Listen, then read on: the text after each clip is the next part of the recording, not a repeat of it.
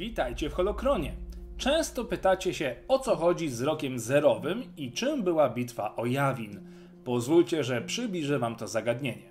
Podobnie jak i w naszym świecie, narodziny Syna Bożego są rokiem zerowym, na którym opiera się kalendarz gregoriański.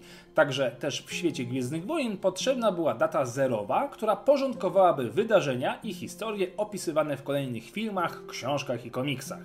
Tym rokiem zerowym stała się właśnie bitwa o Jawin, czyli bitwa ukazana w pierwszym filmie Lukasa pod tytułem Gwiezdne Wojny, później przemianowanym na Nową Nadzieję. Jeżeli uzasadnić tą datę z perspektywy galaktyki i wydarzeń w niej zachodzących, to tego czasu wydarzyło się bardzo dużo.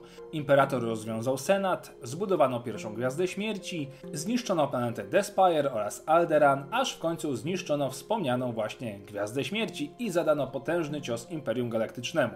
Ponadto w tym roku zginęło mnóstwo ważnych i oczywiście mniej ważnych dla historii galaktyki postaci, stoczono również mnóstwo bitew. Chronologia Gwiezdnych Wojen w miarę rozwijania dawnego Expanded Universe, czyli dzisiejszych niekanonicznych legend, potrzebowała w końcu punktu odniesienia, a tym stały się właśnie wydarzenia przedstawione w pierwszym filmie. Jak wiecie z odcinka specjalnego o liczeniu czasu w Gwiezdnych Wojnach, w większości galaktyki stosuje się w miarę usankcjonowany system liczenia czasu. Istnieją jeszcze inne kalendarze, oczywiście o wiele rzadziej używane. Było ich kilka, m.in. Ket, używany przez Yuuzhan Vongów, Grimnal, będący starożytnym sposobem zapisywania czasu na Corelli, jednostka Kerg, używana przez rasę Squibów, czy choćby tzw. Tak progresja, czyli sposób mierzenia czasu używany przez rasę Brigian.